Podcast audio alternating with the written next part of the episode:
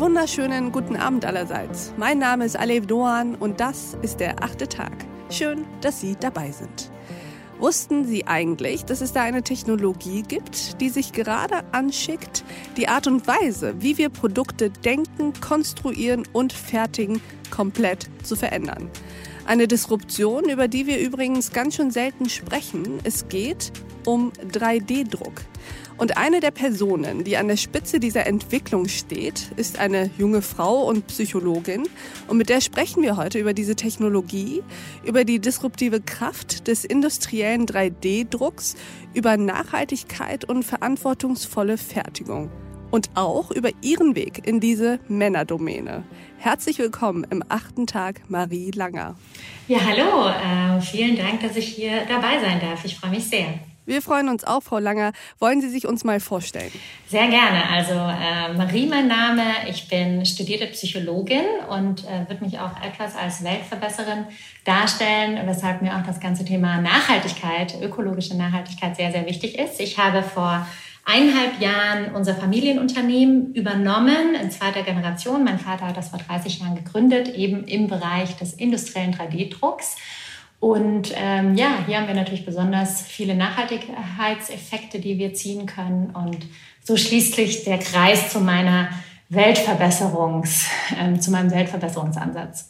Sehr schön. Weltverbesserer sind tatsächlich unsere liebsten Gesprächspartner, weil die immer so schöne konstruktive Impulse haben, die wir mit unseren Hörerinnen und Hörern teilen können. Und in Ihrer Person, Frau Langer, verbinden sich ja viele kleine und auch große Neuerungen. Es geht um Nachhaltigkeit, um Lieferketten, um ja die auch industriellen Auswirkungen des 3D-Drucks.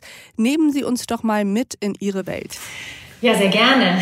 Also ich bin in einer Welt gerade, in der es natürlich um sehr viel Disruption ähm, auf vielen Ebenen geht. Äh, zum einen bin ich eine junge Frau in einer Technologiebranche, die ja doch sehr männerdominiert ist, jetzt auch als zum ersten Mal eine Frau an der Spitze äh, von EOS, unserem Technologieunternehmen.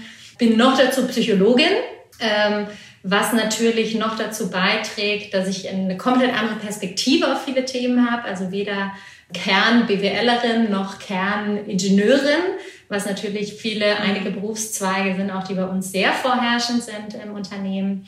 Und dann bin ich natürlich auch noch äh, die zweite Gründergeneration, also wo ich natürlich auf der einen Seite Kontinuität ähm, und Wandel zugleich treibe, also die Organisation auf der einen Seite ausrichte für die Zukunft und auf der anderen Seite natürlich auch die Anschlussfähigkeit sicherstelle an, an äh, was davor passiert ist. Also insofern sehe ich da sehr viele unterschiedliche Ebenen. Auch unsere Technologie an sich ist natürlich eine unglaublich disruptive Technologie. Wir revolutionieren und disruptieren hier komplette Fertigungsbranchen in wirklich sehr vielen Industrien. Wir sprechen über den Medizinbereich, über die Raumfahrt, Luftfahrt, Automobilbranche, Energiebranche ähm, und verändern hier wirklich die komplette Art und Weise, wie wir Produkte denken, konstruieren und fertigen.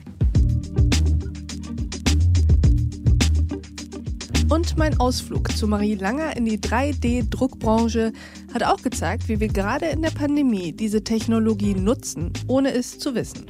Beispiel Nasenabstrichtupfer für Corona-Tests. Die Nachfrage nach ihnen ist hoch, die herkömmlichen Lieferketten aber sind zu langsam.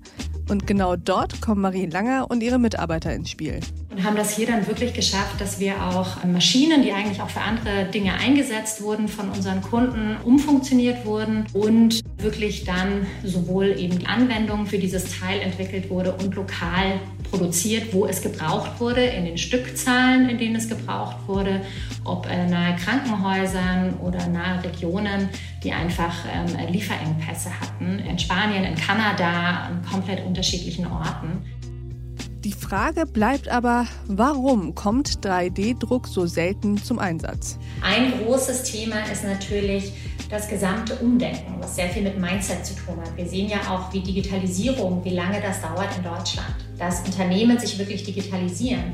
Unternehmen, die nicht wirklich gut im Digitalisieren sind, werden auch nicht wirklich gut sein in, in der Adaption von neuen, disruptiveren Technologien, ganz unabhängig davon, ob das jetzt unsere Technologie ist.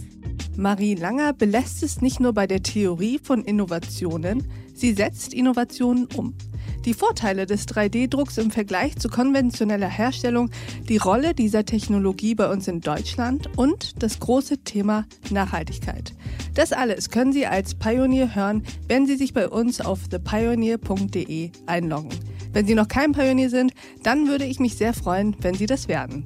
Dann haben Sie vollen Zugang zu all unseren Podcasts, Newslettern und Artikeln. Wir bieten Ihnen werbefreien Qualitätsjournalismus. Und das Einzige, was wir dafür brauchen, sind Sie. Ich wünsche Ihnen noch einen schönen Abend. Ihre Alev Doan.